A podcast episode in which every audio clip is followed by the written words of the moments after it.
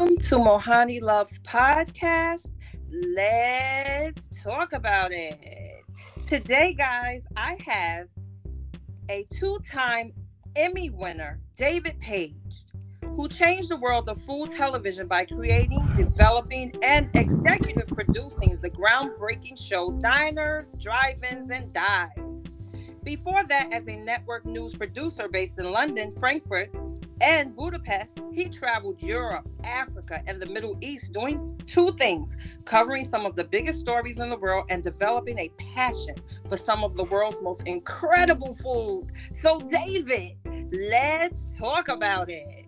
Yeah, let's talk about it. If I say French cuisine, you know what I'm talking about. Yeah. Or, or Italian cuisine or Japanese cuisine.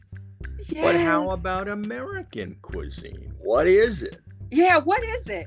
Well, I spent a couple of years chasing this down for Food Americana, my new book, and I've come to the conclusion that we built a cuisine out of a combination of dishes from other countries and cultures that we adopted over the years, changed often significantly to conform to our preferences, and declared them our own. That includes everything from pizza to Wow. bagels to sushi. Yes. Are you okay? So here's the question: When did you develop your love for food? I mean, we all love food, but when did you know that was the direction for you? Well, it happened in two stages. First things first, I was with NBC News as a producer in Chicago, and I got a phone call one day saying, Hey, you want to move to Europe? And I had never considered it. It was just one of those things that was not in my head. Um, but I said, Of course. So uh, then they told me there's another candidate. We'll let you know. I got the gig. I moved to London. Um, and and later, uh, as I was overseas, I would move, as you mentioned, to Frankfurt and then Budapest. And I found myself going from country I knew nothing about to country I knew nothing about. And and pretty quickly I realized that one of the ways, in some respects, the best way to learn about another culture is is through their food. Um, nice. It tells you all about history and geography and of course you're sitting and eating with people from a country and you can talk about what they think and and and how they view the world which is often much different than how we Americans think they do or we Americans think uh, period. Anyway uh, it was while I was covering Europe Africa and the Middle East that I, I really got into food. I mean I've always liked to eat. My my pants size will tell you that. Oh. but uh, th- this is this is where I I, I developed uh, a, a deep appreciation for for all sorts of foods and and came back with incredible memories like the, the the time I had been right just prior to the first Iraq war. Um, I will proudly tell you that I went into Iraq when many people wouldn't. And uh, it was a, a long and grueling experience. And by the time the government threw me out, uh, I was burned. I was fried. And and I, I called the NBC uh, uh, Rome Bureau, which was handling travel arrangements for me. And I said, don't send me back to Frankfurt directly. Uh, send me to Rome. Put me in the Hassler Hotel and Nice. tell them I haven't had a vegetable since God knows when, and I want a caprese, which obviously is tomatoes, mozzarella, basil, and olive oil, uh, Oh, which they did. And at the time, the Hassler was in in the eyes of many the best hotel in the world. Those were the days when we could spend money. Uh, anyway, so I, I checked into the Hassler in, in this lovely uh, top floor room uh, overlooking the Spanish Steps and, and pretty much uh, much of Rome.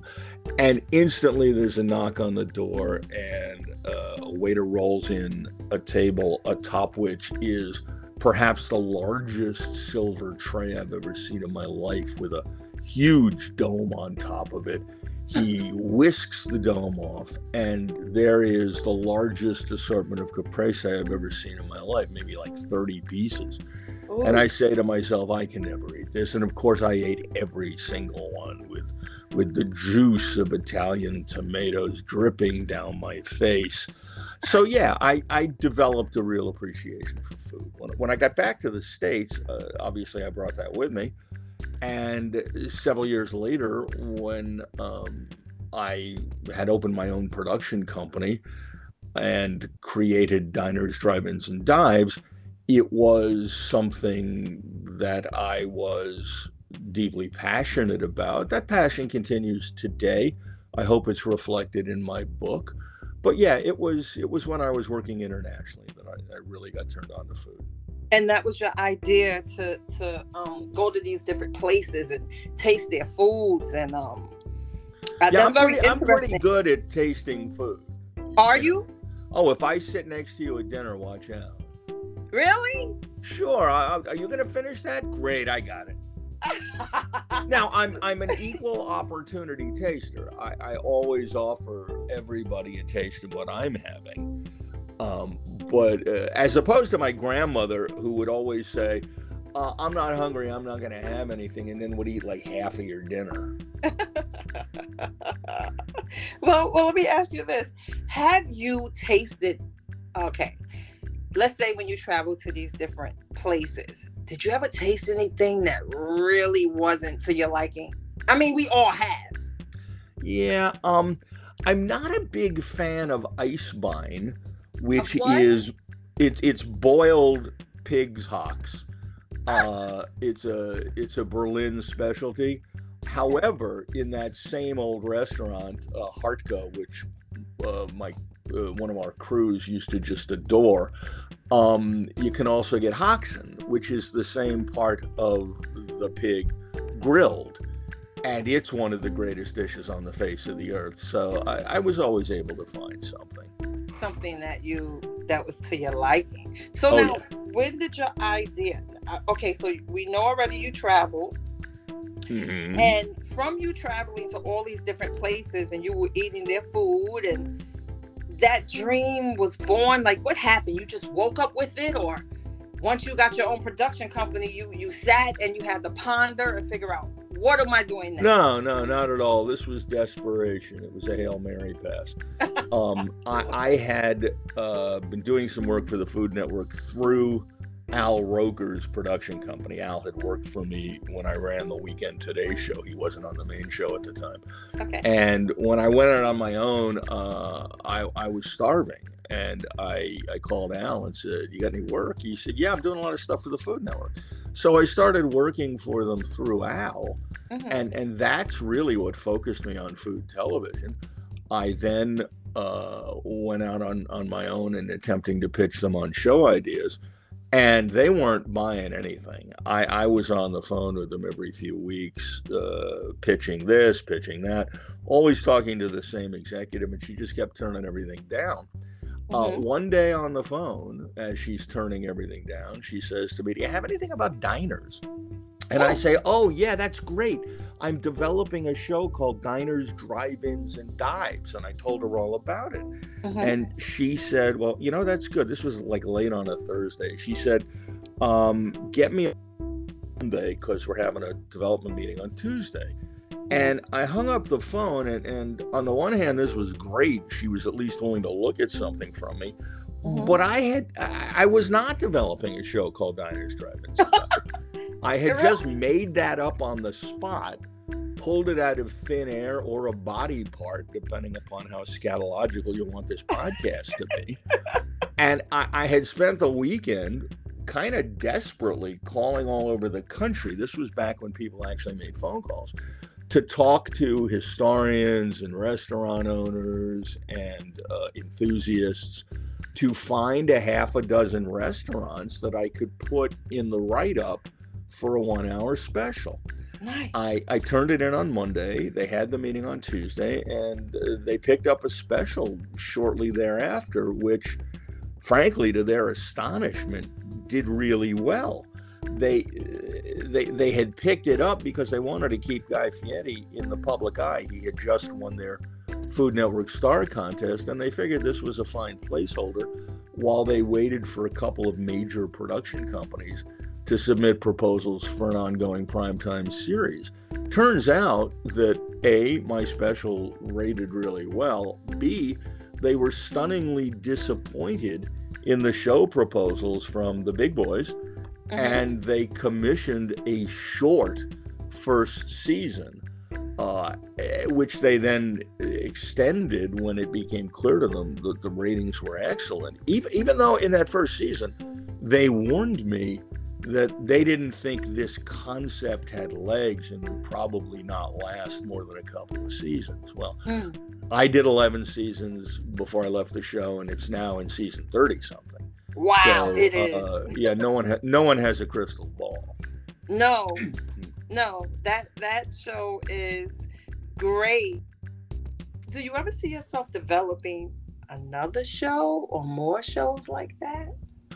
Um, I've pretty much moved on to writing. Um, and and to be candid, television is a bastion of ageism.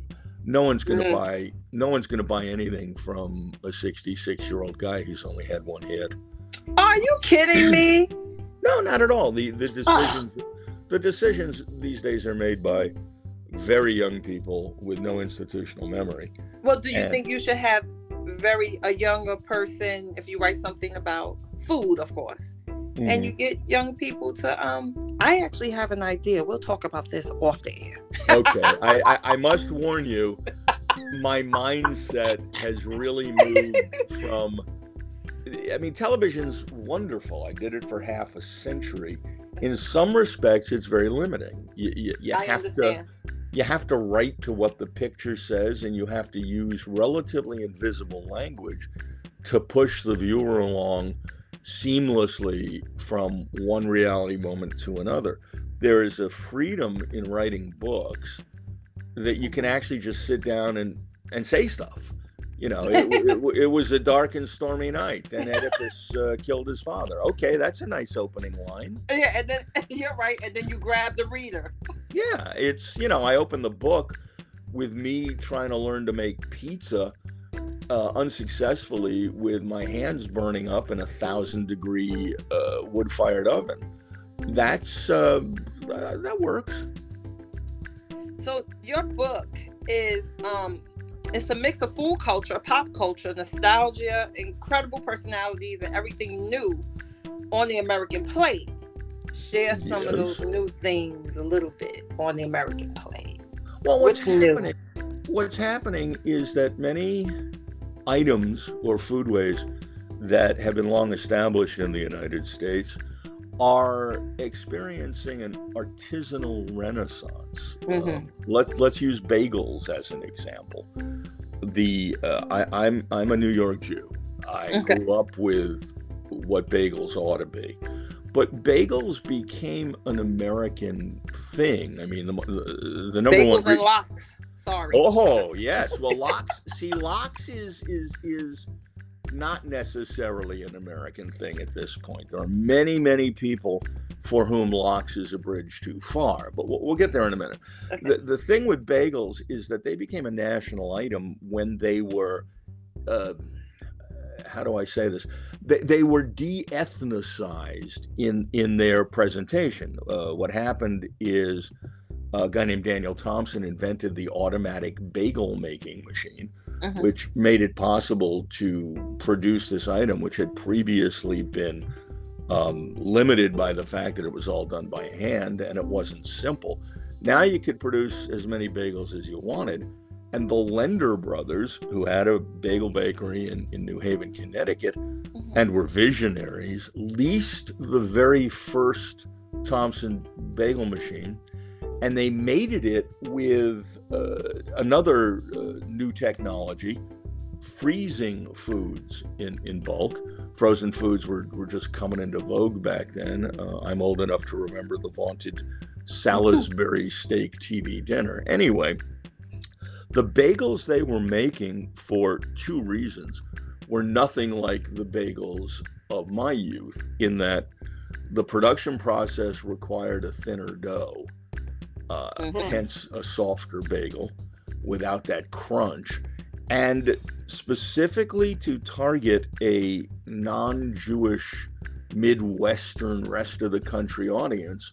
Uh, Marvin Lender told me he's still alive. He's 80 something and a great guy. Told me that that they specifically changed the taste profile and and the texture to appeal to people who had no idea what a bagel was. That's been the kind of standard bagel for decades now at Bruegger's or at Dunkin' Donuts or or wherever in the supermarket. Well, of late, uh, the artisanal bagel has come back, oh. and in mm. surprising places all across the country, you now see people returning to making their bagels by hand from scratch. It doesn't mean if you smell a bagel being baked in the place you're buying it that they made it from scratch. There's a thing called a par baked bagel, which is sold uh, wholesale to many bagel stores where they just finish baking it on site. But I'm talking about places that really make it from scratch. I know and, a place. Do you? Where? Black Seed Bagels in the East Village, First Avenue. Yeah, but you're in New York. I mean, come on. Any bagel in New York better be real, uh, or or or it should be you know run out of town. But I'm talking about like in Kansas City, oh. Mash- Meshuggah bagels. Meshuggah is the Yiddish word for crazy. Oh. It was an expat New York Jew moves to Kansas City. He worked for Ford Motor Company. Um, pardon me, I'm going to clear my throat. sure. uh, he moves to Kansas City um, marries a non Jewish woman who listens to him moan and whine about how they're in a bagel desert, which doesn't make any sense to her because they have their Bruegger's until she has a business trip to New York and he goes with her and takes her to the Upper West Side. And I, I think they went to Zabar's, I'm not sure. But anyway, they buy bagels and lox and whitefish and they go sit in the park. And the moment she tastes it, the light goes off and oh my God, she knows what he's talking about now. Uh, they go back to Kansas City and start thinking about opening a bagel bakery. Well, six years later, they they they do it. Uh, he's never made a bagel before in his life. It took him like 70 or 80 test batches before he got it right. But they they opened Meshuggah Bagels and uh, and they serve. You can get smoked salmon, uh, what is uh, generically called lox, even though lox is really salt brine salmon. Anyway, uh, you can get that. That's not necessarily the favorite in Kansas City, but the bagels sure are. And they now have four branches. Um, no. You know, or, or look at um, look at Chinese food which mm-hmm. uh, is often criticized for being unauthentic. Well, uh, no, it's not. It's authentic Chinese American food, a cuisine ah. of its own that is different from Chinese, which in and of itself is multiple regional cuisines. But anyway, these days there's a whole new generation of chefs embracing what's being called Chinese 2.0, which is, among other things, an attempt to get Chinese food the respect it deserves as not just cheap stuff in white cardboard containers. And they're doing, uh, you're in New York, you could go to the Mala Project. It's a phenomenal Chinese 2.0 oh, restaurant. familiar. Yeah, uh, there, there's a bunch of them. What you got is young chefs mm-hmm. who are either um, interpreting traditional Chinese flavors their way or actually um, making foods as served in China that have never been on any kind of Chinese American menu. So there, there's a lot. In fact, in San Francisco, my wife were treated to because um, I wasn't going to pay a thousand dollars for dinner, but we were invited.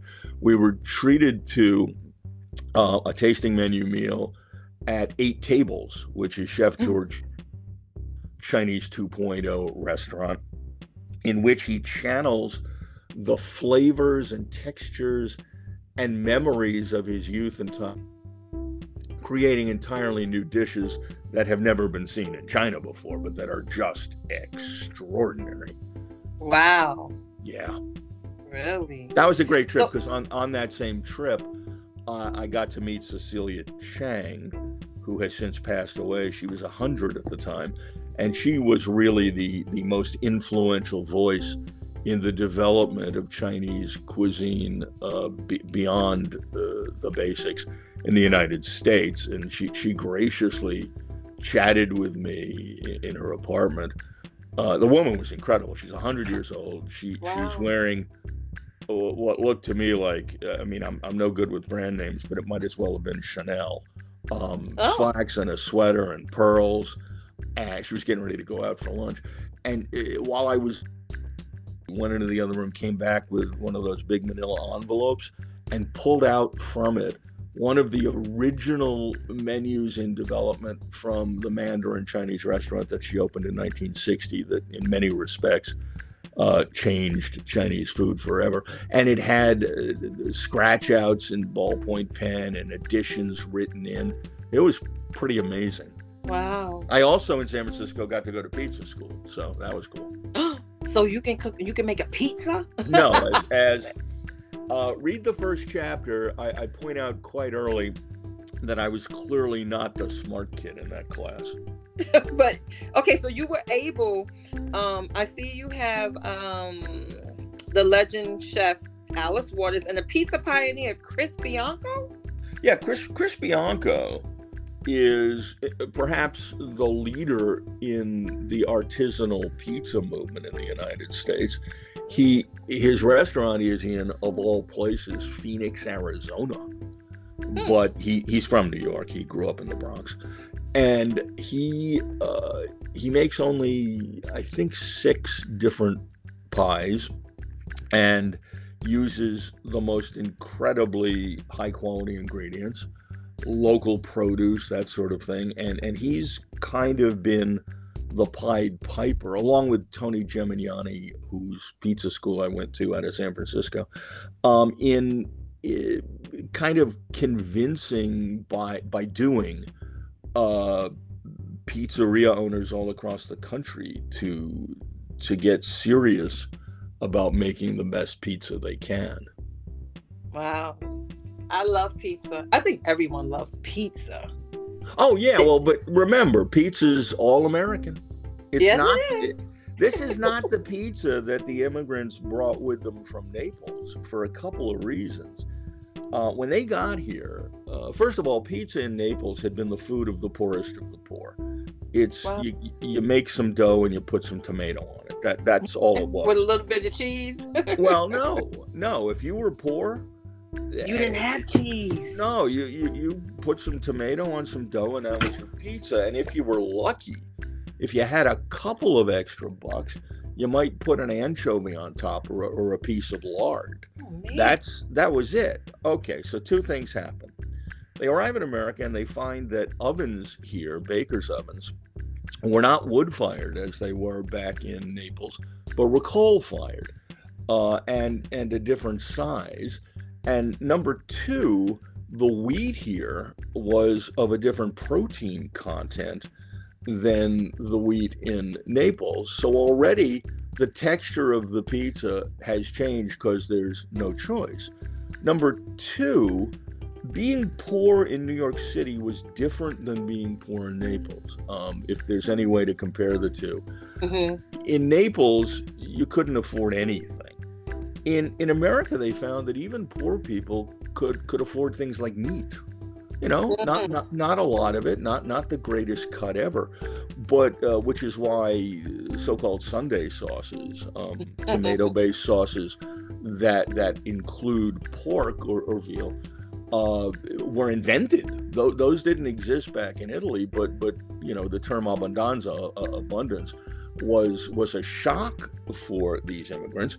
Hence, um, stuff got put on top of pizza, like cheese and, and sausage, and and as pizza spread Mhm. from the East Coast to the rest of the country, people put their own spin on it wherever they were using ingredients that were common in those areas. For example, St. Louis pizza uses uh, a cheese called Provel, which is a Hmm. combination of processed cheeses, Swiss, and liquid smoke. What? Why? Well, because Provel cheese was popular in St. Louis. Does it taste good? uh, it's fine. I mean, I wouldn't, uh, I wouldn't invite you over and bring out the Provel, the Provel and the crackers, but um, it's fine. Oh, Um, the, there's a, a pizza made in Pennsylvania called Old Forge Pizza that was Mhm. invented in the town of Old Forge back when it was a mining town. And a bar owner started making a pie to feed miners at the end of the day. It's rectangular, it's in a pan, and it's topped with processed cheese with the sauce on top of that cheese.